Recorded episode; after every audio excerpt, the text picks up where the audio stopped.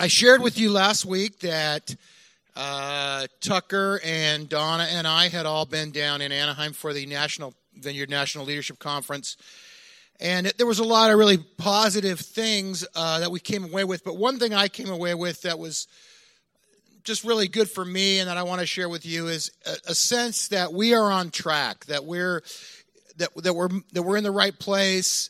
The the vision and the direction uh, that w- that we have as a as a local church is really very very much in line with uh, what God's doing in the Vineyard movement around the country, and that was good. It was good to know that you feel like yeah we're really hearing from God. We're really on target.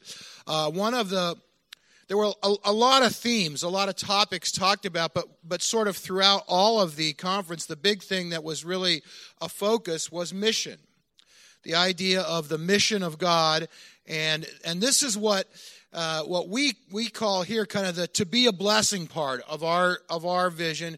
We say that we are blessed. That's what we prayed about earlier. God's presence. Uh, in us to be a blessing. And that to be a blessing part is really the mission part.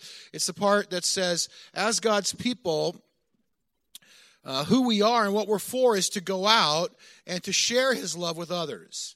Sometimes when you hear the word mission, you automatically think of missions and you think of going on a trip somewhere. And, and many of us have been on mission trips. Uh, I hope that everyone at some point in your life goes on a missions trip.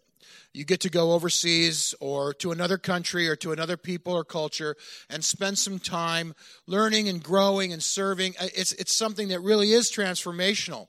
Uh, it's, it's, a, it's near and dear to my heart and something I do as often as I can. Um, but what I want to say is that that's really only one dimension of mission. That's not the whole picture. That's one part of it. Mission is bigger than that.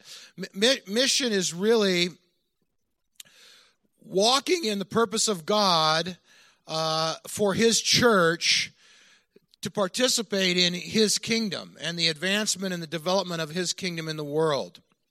There is an organ, a world organization called the Lausanne Movement uh, or Lausanne Conference, and it's a it's a gathering of church leaders from around the world, and they meet only about every six years or so. And uh, in 2010, uh, this conference was held. There were uh, almost 5,000 Christian leaders from 198 different countries representing, I don't know how many different denominations, but many, many denominations. So it's very ecumenical. It's not one part of the church, it's the whole church. And their focus is on world evangelization. And I just wanted to share with you there's a document that was created coming out of that meeting, uh, one little section of it in the introduction, they talked about unchanged realities. And these are some of the realities that that group identified in the world today. They say, in a world which works to reinvent itself at an ever accelerated pace. Anybody aware of that? Do you ever feel like the world is changing faster than you can keep up with? I do. Uh, some things remain the same. These great truths provide the biblical rationale for our missional engagement. And then there's three great truths that they say provide the rationale for our missional engagement. The first is that human beings are lost. The underlying human predicament remains as the Bible describes it. We stand under the just judgment of God in our sin and rebellion, uh, and without Christ, we are without hope that's a reality. That's a that's a, a truth and a reality. It's a condition of the world today. Uh, I talk about this a lot. I was talking about it earlier this week, um, but, but, it's a it's a subject that comes up often, and, and that is I, I, don't know how people make it in the world without Jesus. I I, I really don't. Um, life is hard, and and I'm going to be really honest and say life is hard with Jesus, but I don't know how you do it without. I, I, really don't. I don't know how you get through. I, I, I don't know what there is to keep you moving forward. Uh, there's, there's, there's just, there really is no hope. And so I, I believe this. I believe this is, this is a reality of the world. And that's why I, I believe as a church, we're committed to sharing who God is with other people because we want them to know uh, that difference as well. And then that leads us to the second truth, which is the gospel is good news. Amen to that. The gospel is not a concept that needs fresh ideas, but a story that needs fresh telling. I, I, love that phrase. I really believe the gospel is unchanging. The truth of who God is has always been the same, but that needs to be re, re described and retold to people today in a way that makes sense to them and they understand. It's the unchanged story of what God has done to save the world supremely in the historical events of the life, death, resurrection, and reign of Jesus Christ. In Christ there is hope. And then this is the, the missional part. This is our part of that. The church's mission goes on. The mission of God continues to the ends of the earth and to the end of the world. The day will come when the kingdom of the world will be will become the kingdom of our God and his Christ, and God will dwell with redeemed humanity. I can't even read. With redeemed humanity in the new creation until that day, the church's participation in God's mission continues in joyful urgency and with fresh and exciting opportunities in every generation, including our own. That's what we're about. We're, we're, we're about uh, the mission of God. That's our title today. There's a term that's used often. You may have heard this before. It's a Latin phrase. Missio Dei means the mission of God. And our title this morning is The Mission Has a Church. That's what, that's what we are about, is to participate with God in his mission in the world today. Um, uh, my text this morning, I want to look at uh, mission and what we call the Great Commission in, in Matthew 28. Uh, let's just pray really, really quick, and then we'll read that together. Father, thanks again for your presence with us and for the opportunity just to serve with you. Uh, in your name we pray. Amen. All right, this is, uh, again, uh, the Great Commission, as it's called, Matthew 28 16 to 20. And the 11 disciples went to Galilee, to the mountain where Jesus had told them to go. And when they saw him, they worshiped him, but some doubted. And then Jesus came to them, and he said, All authority in heaven and earth has been given to me. Therefore, go and make disciples of all nations, baptizing them in the name of the Father, and of the Son, and of the Holy Spirit, and teaching them to obey everything I have commanded you. And surely I am with you always to the very end of the age. So this starts uh, with the word then. The then is it's it's still Easter Sunday. Uh, you guys know the story. Early in the morning, uh, the Marys and and uh, other people went to the tomb of Jesus. And of course, uh, things were not as they expected. They found the stone rolled away, Jesus not there. Uh, they, they, encountered Jesus. He uh, spoke with them, and uh, they they were frightened and excited and encouraged all at once. And of course, there were some men that were Roman guards there guarding the tomb, and they saw this interaction and participated in it. They went off and told the high priest what they had seen. And of course, the high priest immediately uh, changed the story, and they said, "Oh well, you know what they did? They took his body and they." you know hid it because we they wanted us to think that he's resurrected so there was already by midday or some point during the day uh, a buzz. There was already, uh, you know, things happening, things being said. There was stuff spreading about where Jesus was, who Jesus was, what had happened to him. And so the then is then. It's that same day. Um, the the eleven, and there were eleven disciples now, not twelve. Uh, of course, Judas had uh, had killed himself, had hung himself uh, really uh, lost in the grief and the the guilt and the shame of having betrayed Jesus. And uh, he was later replaced with Matthias, but at this point he had not been replaced yet.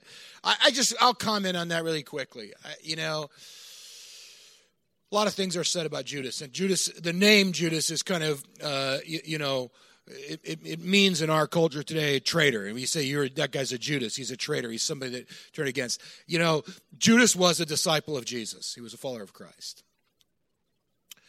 and he did a bad thing. And he was so overcome with the guilt and the shame of that thing that he brought an end to his own life. And I, I would just say this to you. There are times in our lives when we may not do everything that God would have us do. We may make mistakes and we may turn against God in some way. We may deny Him in some way. I hope nobody ever actually betrays Him, but there's going to be moments when you will experience shame in your own life over uh, not uh, not living in the way that God would have you live, and you're aware of that. And I would just say this to you as overwhelming as that is, do not let that become the definition of who you are as a person. You're still a follower of Jesus Christ. And that truth is greater than whatever you've done in your life. And if that brings freedom to anybody today, then amen. But at some point in your life, I'm afraid it will. So I'm just going to say that, that's my feeling on Judas is he, he made a horrible, horrible mistake, but he was still a disciple of Christ. Matthew tells us, I love this. They worshiped him, but some doubted. He, I, he doesn't say who doubted. It's kind of kind of him. Um, you know, my thought is that these are the disciples. These are those 11 guys that had been with Jesus more than anyone. No one on earth had spent more time with him than them. They had been with him through everything. They had heard all of his teaching, anything that's recorded that he shared publicly, they were there. And then there were all those times when privately he sat down with them and just shared with them things that nobody else knew. They, they were with him when he performed miracles. They were in the boat when he calmed the storm, right? Uh, they were there when he raised Lazarus from the dead after four days. Uh, they were there. They handed out the food that fed 5,000 people with a kid's sack lunch. All of that uh, was had to be in, in their minds and in their thinking in this moment. They had been there at the Last Supper when Jesus kind of laid out what was about to happen and then washed their feet. They were there during his arrest in the garden and his crucifixion. And now here it is a few days later, and he's standing in front of them talking to them, and somebody doubt some of them doubted. Anybody relate to that? I do. I love it. They worshiped, but some. Anybody ever experienced worship and doubt almost simultaneously? Any of you ever felt like I, am giving God my heart? I know He's here. I know He's real. I know He's true. And yet I can't quite figure out why He isn't here with me in this situation right now. And again, I, I, I would say this to us today. I get frustrated sometimes with Christians who will be kind of condemnatory towards doubt. Get doubt out of your life. Just push doubt out of your life. If you had more faith, this would get done. And I think faith and doubt are two parts of emotions that God has put in our heart. And quite honestly, I've experienced faith and doubt in the same day and I think in the same moment at times. And my encouragement is this again, don't condemn yourself over doubt. I, I, the only thing I know to do is keep worshiping to press in to the presence of God, even in those moments, to be like the guy who said, I believe, help my unbelief. To press in on God. Don't condemn yourself over doubt in your life. This is what we call the Great Commission, and it begins with a statement All authority in heaven and earth has been given to me.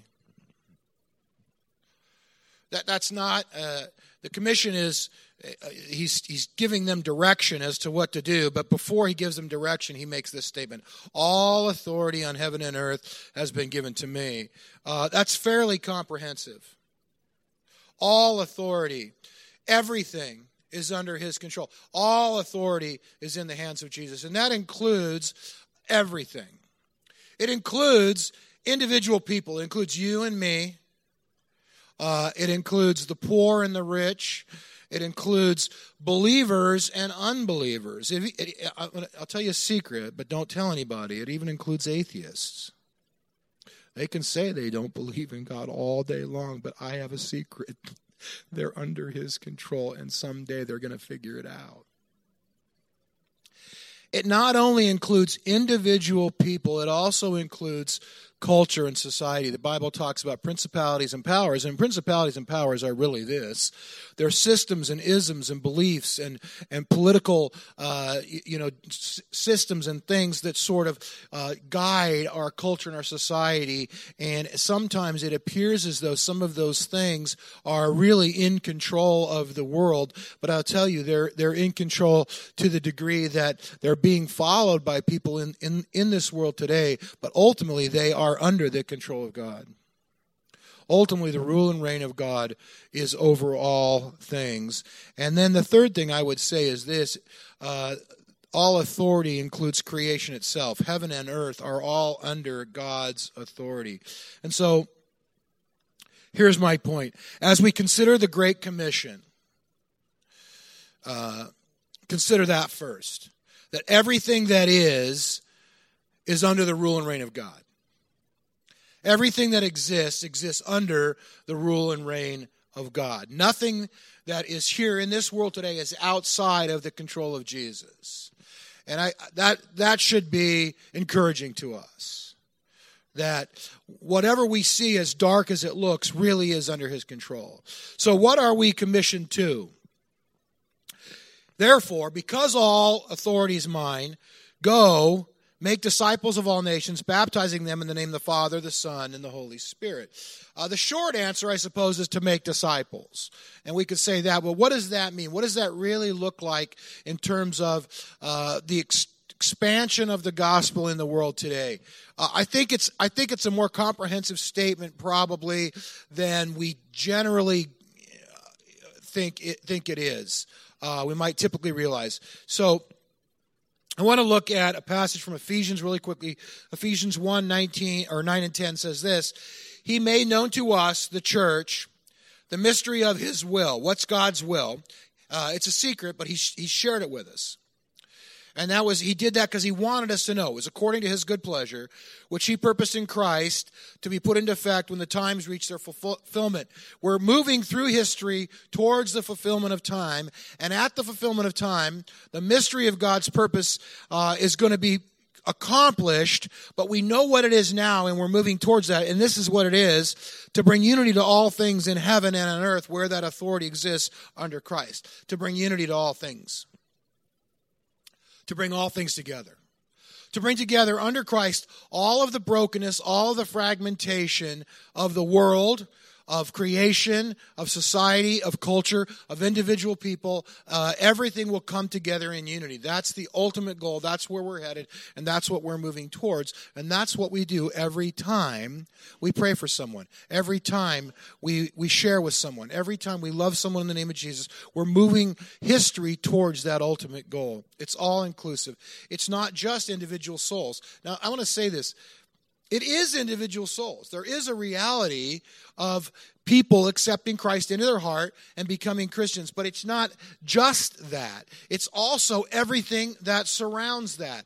It, it includes justice and compassion. Let me say this why do we feed the poor? Because it's part of that process. Why, why are we collecting school supplies? Because education is a part of that process. People need to know, have the opportunity to advance in society and in culture where they are today. And, and a part of that is meeting the, the needs of people. And one of those needs is to help get education to people that don't have education, that can't afford education.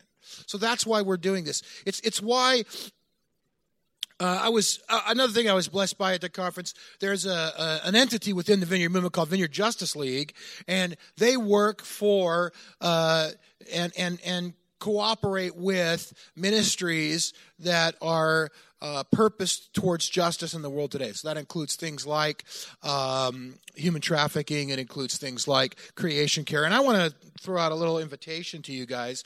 Vineyard Justice League is having a forum called Seeking the Peace of Our Cities. It's going to be in uh, beautiful Yakima, Washington in October. Uh, so, you know, it's the Palm Springs of Washington. So they say. Uh, it's not the the, the uh, 20th and 21st, two days at Yakima Vineyard, and I would love to take a team to this. If you're interested in this, there's flyers in the back, and grab one. Uh, talk to either Donna or I. We would love to to go to this. Uh, I know that Cheryl Pittluck, uh, Lance Pittluck is the pastor at Anaheim Vineyard. His wife is part of Vineyard Justice League, and she'll be there. And it'll be, uh, I think, a great opportunity. So I would love to take a team. So talk to Donna or myself, and we'll uh, get you information and see if we can get a group together for that.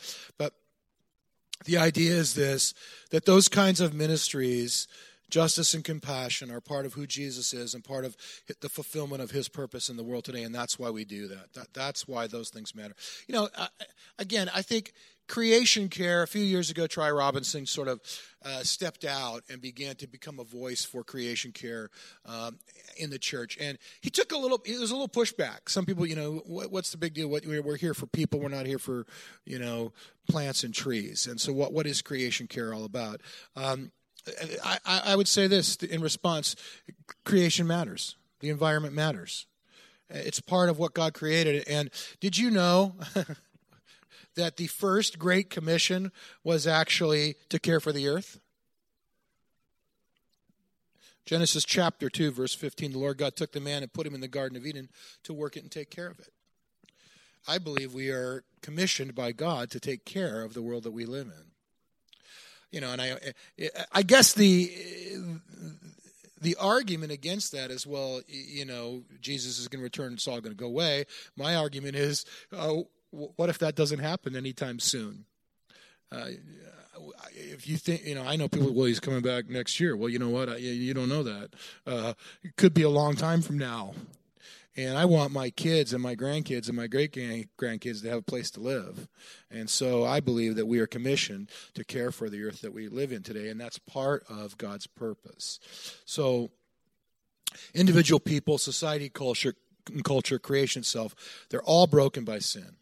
They're all broken by sin, and they're all in need of redemption, and they're all in need of uh, the unity of God to bring those things together. Uh, uh, just I'll add this in the Greek. Did you know the words, the words evangelism and gospel are the same word? Did you know that? Evangelion is the Greek word that that is translated good news. The good news and evangelism are the same thing. The good news is everything that Jesus is doing. Jesus died for your sins, yes, but but it's more than Jesus died for. Jesus died to redeem all of creation, to bring it all back into his presence, and to bring unity to it. That's what it's all about. It begins with salvation. That's a part of it. Uh, you know, he, he did say, go and make disciples, and uh, you're baptizing them in the name of the Father, Son, and the Spirit. Well, baptism would sort of presuppose salvation, right? That's where you get baptized when you get saved, and that's part of our mission. Part of our mission really is to share the good news to be evangelists, to talk to people about what God's done in my life. I know that's fearful for people at times, but look at God's made a difference. He's changed our lives. All you have to do is just tell your story. This is what God did for me. You could have that too. It's pretty easy. Um, the other thing, I, I, I, got a little revelation this week, uh, teaching them everything that I have uh, to obey everything I commanded. So part of the Great Commission is teaching. Uh, I, I, like I said, I that brings comfort to me. That's my gift is teaching, and sometimes I'm just going to be honest. I feel like I'm beating my head against the wall. Does anybody listen? Does anybody care? Does anything I ever say make any difference? Why do I bother? Uh, and then I realized this, and God, I think God really kind of spoke this to me this week. He sort of said, "It's not your responsibility." My responsibility is to be obedient to teach what God shows me in His Word to teach. What you do with it is on you. so, there. If you don't listen, that's your problem. It's not mine. Uh, but part of the process look, you can't make a disciple without teaching. Part of the process is to share with other people how we live in Christ in this world. Uh, and that's it. So, so Jesus taught, Paul taught, Apollos taught. I'm just going to keep teaching. Um, and the teaching is Jesus said to obey everything I have commanded you. And here he's actually quoting Deuteronomy. Uh, what has he commanded us to do? And I, and I want to read this because I think it's important and it, it fits in with what I'm saying today. And now Israel what does the Lord your God ask of you but to fear the Lord your God, to walk in obedience to him, to love him, to serve the Lord your God with all your heart, with all your soul, to observe the Lord's commands and decrees that I'm giving you today for your own good, To the Lord your God belong the heavens, even the highest heavens, the earth, and everything in it.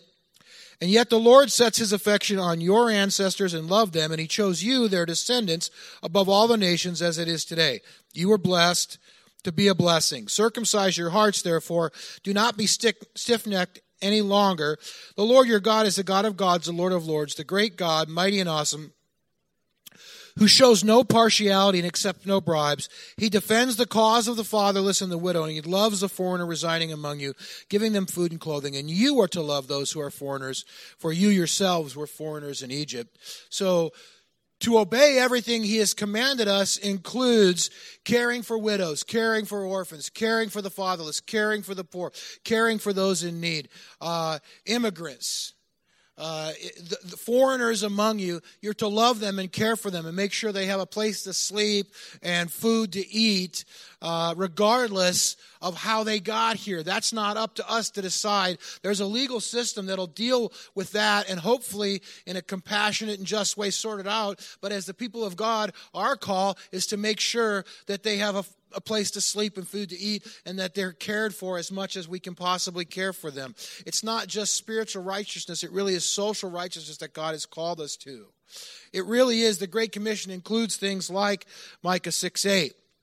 He has shown you, O mortal, O person, what is good and what does the Lord require of you? Act justly, love mercy, walk humbly with your God.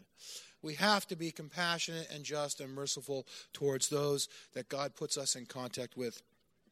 One of my favorite passages is Isaiah 58, where God says, Is this not the. And, he, and, and listen, if you go back and read the whole text, you, you you understand Isaiah is prophesying, but really uh, he's rebuking and correcting Israel here. He's not happy.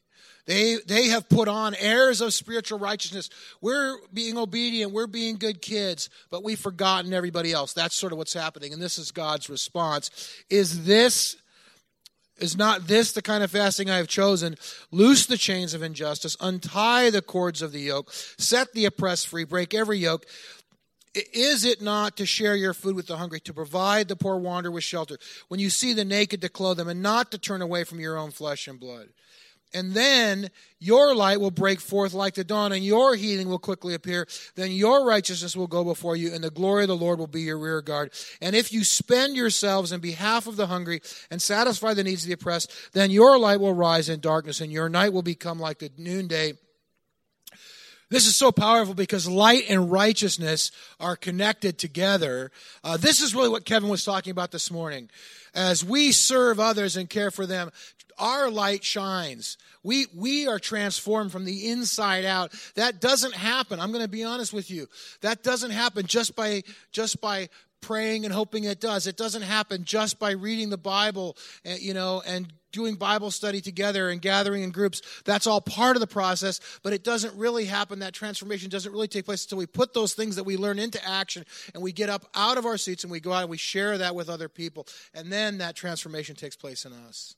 Light and righteousness go hand in hand. That's really what we're called to do. That's what it means to be blessed, to be a blessing. And that's what God has commissioned, I believe, His church and specifically the vineyard and specifically us to do, to be a part of. There's no separation between those things. so let's close, and I'll just say this in closing. Um, God has commissioned us to make Jesus known and uh, to extend his kingdom to people and to culture and society and to creation. And we cannot separate those things out. You can't say, Jesus is my personal Lord and Savior, and not care for creation and things around you. They're all part of the same deal. There's no differentiation between those two. That's, that's what we're for. That's what it means to be the church of Christ. All right, let's stand.